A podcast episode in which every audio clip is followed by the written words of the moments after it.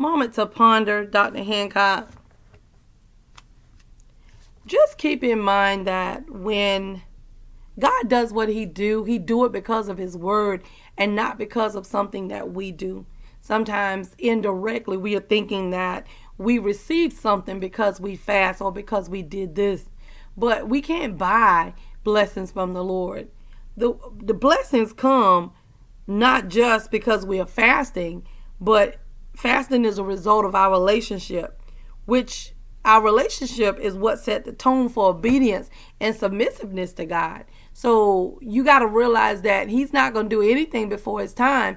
And if you're receiving the blessings from God, universal blessings is just that is universal and they apply to everyone. But keep in mind the blessings of the Lord are yea and amen. But they're yea and amen because of the fact that we're in right relationship with God and our heart is right toward God and the Holy Spirit is in us, guiding us to all truth. So please don't think that when we fast, we we feel like okay i got this because i did that that does not that's not what it is in god you know we, when we hold on to the word of god when we follow the word of god the blessings of the lord are yea and amen so fasting just brings our relationship it brings it to light and it illuminates things that's going on so that we can change what we need to with the um, help of the holy spirit but God is not that kind of God. He's not going to change his mind about the things that he said. It's just that some of the some of the promises are conditional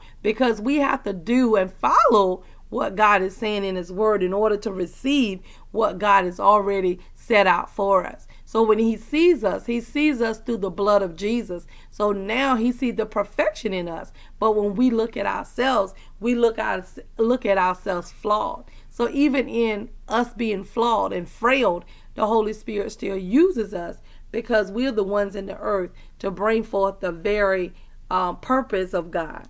And this is the confidence that we have in Him that when we ask anything according to His will, which is His word, He hear us. And if we know that He hear us, we know that our petition is granted. Real talk, Dr. Hancock. We need you to like, comment, subscribe, and share.